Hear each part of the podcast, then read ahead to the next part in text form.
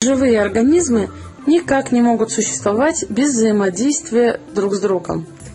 Поэтому многие ученые говорят, что симбиоз, означающий в переводе «совместная жизнь», это основа всего живого.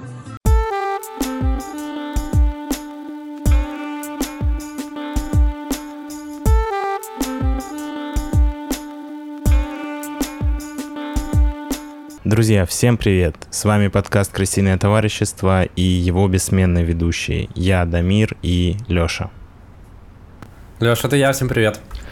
Да, мы сегодня записываем очередной выпуск «Болтовни». «Болтовня» — это шоу, которое выходит в рамках подкаста «Крысиное товарищество», в котором мы рассказываем про всякие удивительные вещи, которые происходят в мире, в основном про животных, но не только.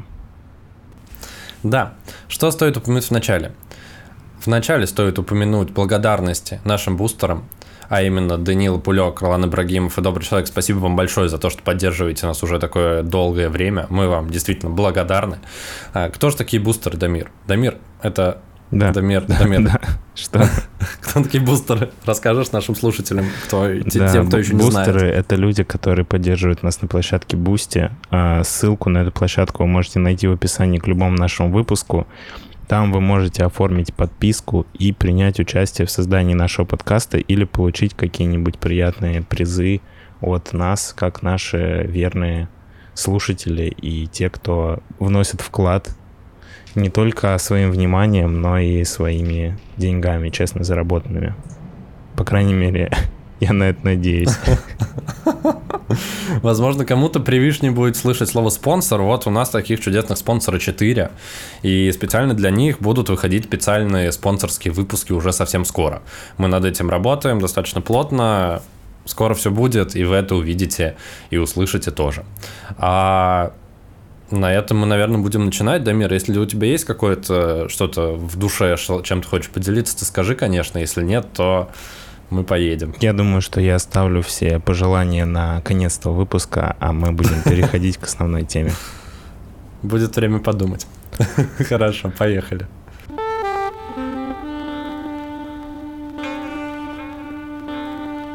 Дамир, о чем же мы сегодня... О чем же мы сегодня будем болтать? Сегодня я расскажу тебе про э, некоторых интересных животных, но для начала я хотел у тебя спросить, а каких ты знаешь а, морских а, зверей, ну, у которых в названии присутствует слово морской? Морской лев, морской еж, морской котик, морская, морской лев, наверное, есть, морская черепаха есть. Есть, скорее всего, какой-нибудь... И, а, есть морской конек. Давай я тебе су- сужу много. поле для э, размышлений. Это морской, а второе слово, оно как бы существующее животное, но не конкретно это животное. Ну, то есть, когда ты говоришь морская, морская черепаха, то это конкретно черепаха. Вот, а тут как бы вовсе не то, что называется. Это морская свинка, да? Это близко. На самом деле я, наверное, этот ответ и хотел тебя получить, потому что вряд ли бы ты отгадал то, о чем я буду рассказывать. Но э, тот зверь, про которого я буду сегодня рассказывать, называется морским поросенком. О боже, это вообще не похоже на морскую свинку. Это похоже на улитку, которая неправильная улитка и которая осталась без своего улиточного домика, скажем так. Тут есть нюанс, который связан с названием а, в разных языках. На самом деле это животное называется Scotoplanes globosa, ну или просто Scotoplanes. Это на латыни. Да, это на латыни. И в англоязычной Википедии а, его называют а, Sea Pig, что в переводе «морская свинка». Но прикол в том, что морская свинка в английском языке, ту, которую мы знаем, она называется Guinea Pig, то есть гвинейская свинка. Я не знаю, почему в русском языке она называется морской. А, и один единственный сайт а, об этом животном на русском языке, который я нашел, и там автор очень изобретательно назвал это животное морским поросенком. Ну, потому что если бы он сказал, что это морская свинья, то оно бы путалось с морским, э, с морской свинкой. Но мне понравилось там название, поэтому я решил его использовать. Оно очень забавное. Ну и плюс, не знаю, когда я смотрю на этого зверя, у него есть что-то напоминающее поросенка. По крайней мере, он напоминает поросенка больше, чем морская свинка. Как, ми как минимум, как минимум цветом. Хм, а ты когда-нибудь видел лысую морскую свинку? Ты мне хочешь показать э, лысую морскую свинку и сказать, что она похожа на свинью? Ну нет, она похожа на крысу. Вот так выглядит лысая, лысая, лысая морская свинка выглядит вот так. Если честно, это не то, чтобы прям похоже на свинку, но прям на свинью. Ну да, тут как бы это не то, что аргумент в пользу того, как э, почему, почему ее в русском языке решили назвать. Хотя и в английском она называется свинкой, просто... Да, тоже пиг. Возможно, из-за носа, я не знаю, или из-за строения тела. Не знаю, удивительно. Но действительно больше напоминает, э, больше напоминает что-то красообразное. Так вот, что с морским поросенком? Морской поросенок. И как он называется по-русски? Или по-русски его называют просто, ну, на латыни? По-русски он не называется никак, потому что я, правда, не смог найти ни одной статьи, ну, вот одну статью на русском языке, и там человек его назвал а, морским поросенком, а так в целом все остальное, все остальные источники англоязычные, поэтому, ну, на латыни он называется а, а, скотопланес. Я не знаю, если я правильно произношу, потому что я не эксперт по латыни, но похоже. Вот, и он обитает на э, морском дне на глубине от 2 до 10 километров под, э, под уровнем моря. И э, это одно из самых распространенных животных, которые живут на такой глубине.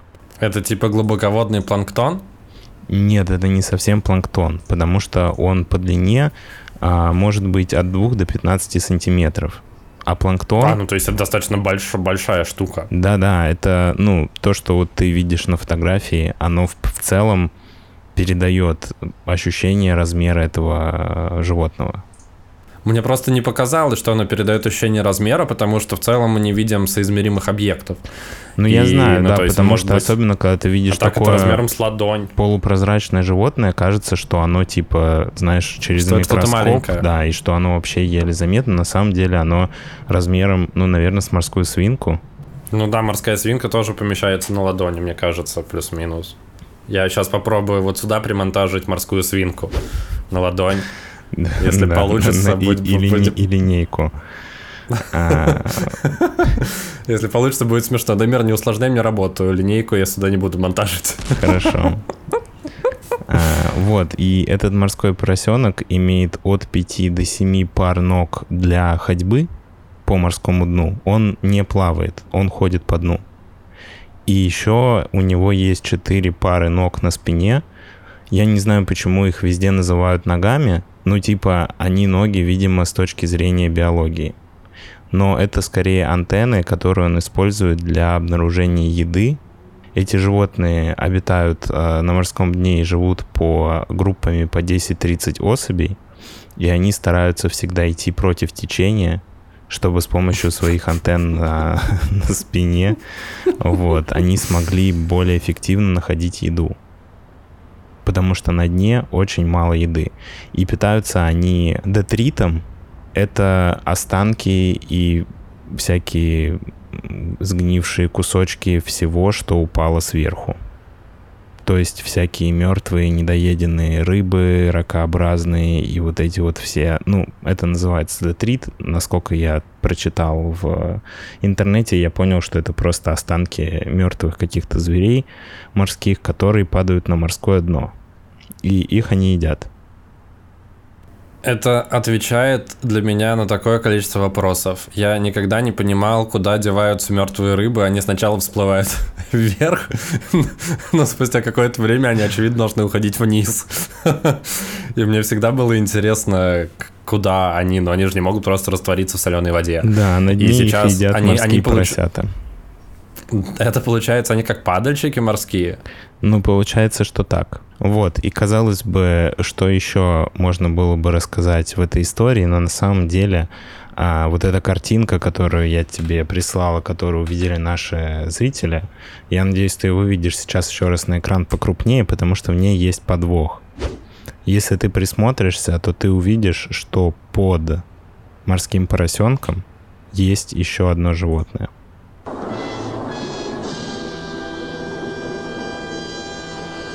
Я хотел про это спросить, потому что я про это подумал, но решил умолчать. Вот эти вот щупальца розовые, да, которые торчат снизу? Да, да, да. Эти э, маленькие существа, которые прячутся под морскими поросятами на картинке, называются э, крабоиды. Э, в английском э, переводе его называют, э, ну, в просторечии, королевским крабом, но на самом деле он ближе к раку-отшельнику по своему э, биологическому происхождению. И... Но при этом они маленькие. Да, я правильно понимаю? Они маленькие на этих картинках, потому что они как раз а, маленькие а, крабоиды прячутся под а, морскими поросятами, чтобы их не съели. А вырастают они до достаточно больших размеров. Они могут весить а, около одного килограмма. И это те а, существа, которых люди ловят и едят, потому что они достаточно большие но пока они и в них мелкие, много мяса. Да, и живут на морском дне, они для того, чтобы выжить, используют такой симбиоз с а, скотопланесом, чтобы их никто не съел. Потому что на морском дне очень мало еды, и они являются очень легкой и привлекательной добычей. Слушай, э, у меня такое ощущение, что на морском дне в целом живые существа склонны к симбиозам потому что там, видимо, ну, а, а, сложно выживать, как минимум. И я напомню, что в выпуске про крабов-самураев, который недавно вышел тоже на канале «Крысиное товарищество», там тоже рассказывал про крабов, но там как раз крабы, они берут морских ежей, поднимают их над собой, чтобы прикрыться от хищников насколько я помню. Да, но это сложно назвать симбиозом, потому что это скорее ситуативное приспособление. А в данном случае они действительно а, живут какое-то время вместе. Существует версия, что крабоиды а, помогают а, морским поросятам защищаться от эктопаразитов. Это мелкие паразиты, которые, ну, вот совсем прям маленькие, они просто питаются кровью или еще какими-то Короче, не могу тебе прям подробно рассказать, что. Ну, в общем, они защищают их еще от более мелких паразитов. И это не достаточно частое явление, потому что ученые, которые наблюдали за этими морскими поросятами, заметили, что 22% морских поросят имеют а, вот такого попутчика у себя на животе или на боку, то есть это не то, что кто-то случайно сфотографировал э, крабоида, который прицепился, а в смысле они это используют достаточно массово. Ну, либо крабоиды чешут пузика морским поросятам, ну, потому что вообще на самом деле удивительно даже, если посмотреть на вот эту вот фотку, крабоид, он супер супер колючий. Ну, это, это выглядит как штука, которую ты не хочешь брать в руки вообще. И при этом морской поросенок, он выглядит очень, ну, очень мягким. И как будто бы действительно у него такая полупрозрачная кожа. И даже странно, что один ложится на другого, чтобы, чтобы прикрыть его. Как будто бы если что-то такое острое, как крабоид, будет взаимодействовать с чем-то таким мягким, как морской поросенок, оно просто типа как шарик лопнет или сдуется, или как медуза, знаешь, когда медуза вытекает. Ну да, но он скорее не ложится на него, это скорее крабоид залезает под морского поросенка, что и цепляется за него, а, чтобы таким образом получить а, укрытие. Еще есть версия о том, что а, крабоиды как бы путешествуют вместе с морскими поросятами по морскому дну, потому что последние очень хорошо умеют находить еду с помощью своих антенн, они легко находят, довольно быстро находят а, пропитание, и для а, крабоида это хороший м, способ не умереть с голоду, потому что у него таких свойств нет, а, как я уже говорил, на морском дне найти что поесть очень сложно, потому что это выглядит как просто бесконечная пустыня, где ничего нет, не растет никаких а, водорослей и так далее.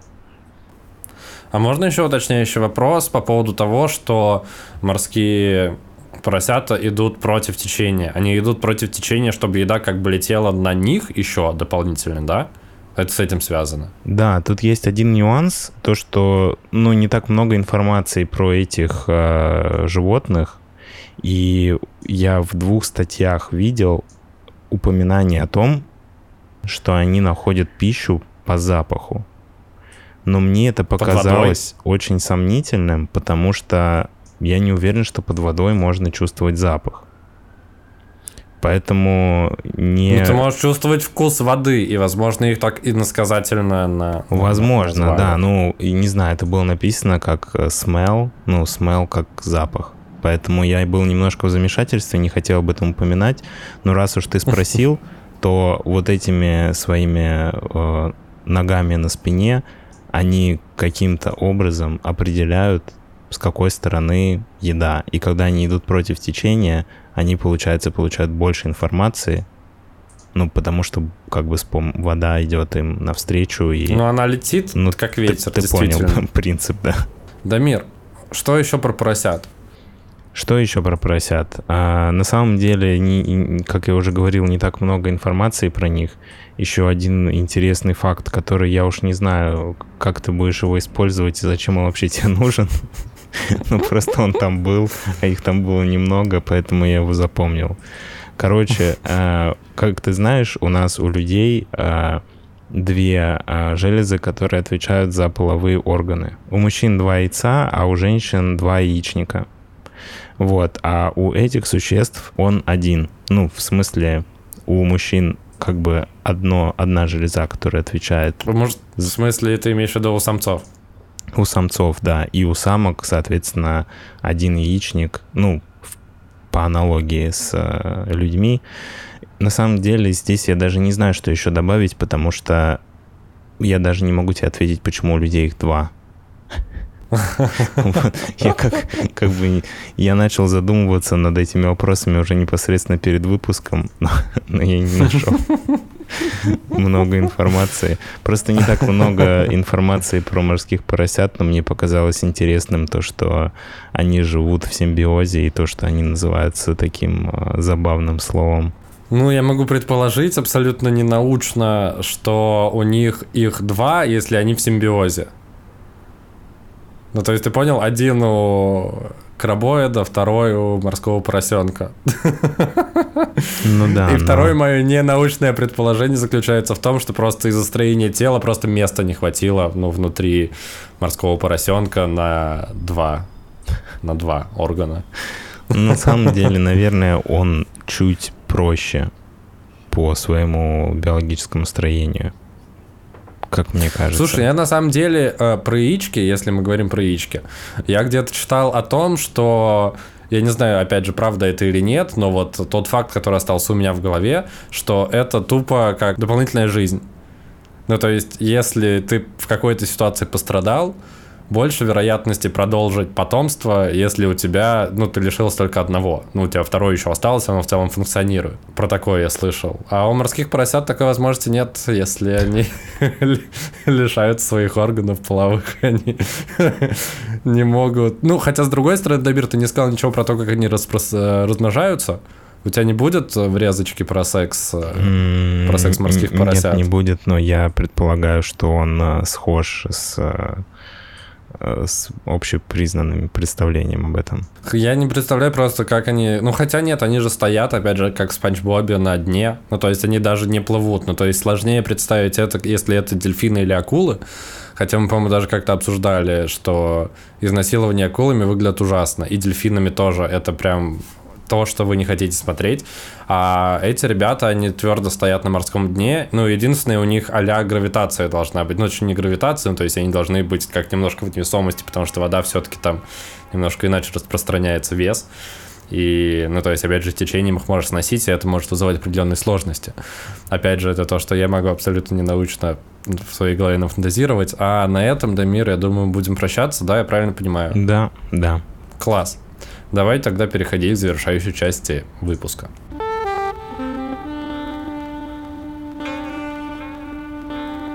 Ну что ж, из всех животных со словом «морские» или «морской» или «морская» в начале ты выбрал, на мой взгляд, самых нетипичных, как минимум, потому что у них, у них достаточно достаточно мало информации об этих, об этих живых существах есть, насколько я понимаю.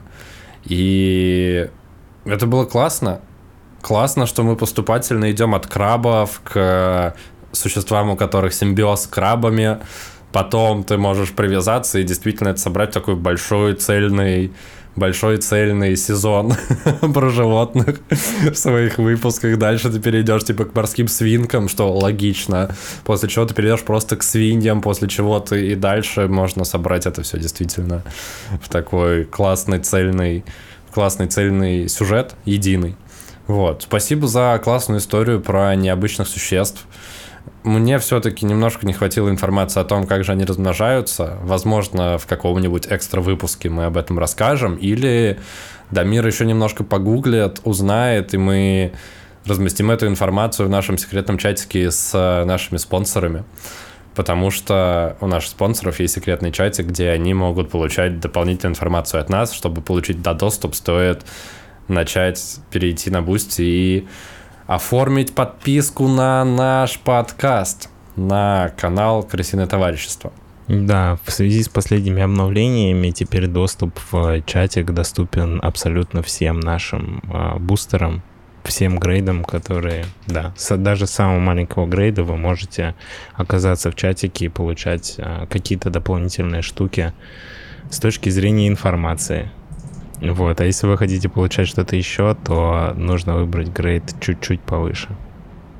Да, еще одно из нововведений, что от подкаста «Крысиное товарищество» вводятся дополнительные призы для подписчиков и для именно для спонсоров, для спонсоров подписчиков. И если вы оформляете подписку выше э, первого уровня, то вы получаете потенциальную возможность получить случайным образом приз от подкаста «Крысиное товарищество», так или иначе связанный с темой одного из выпусков.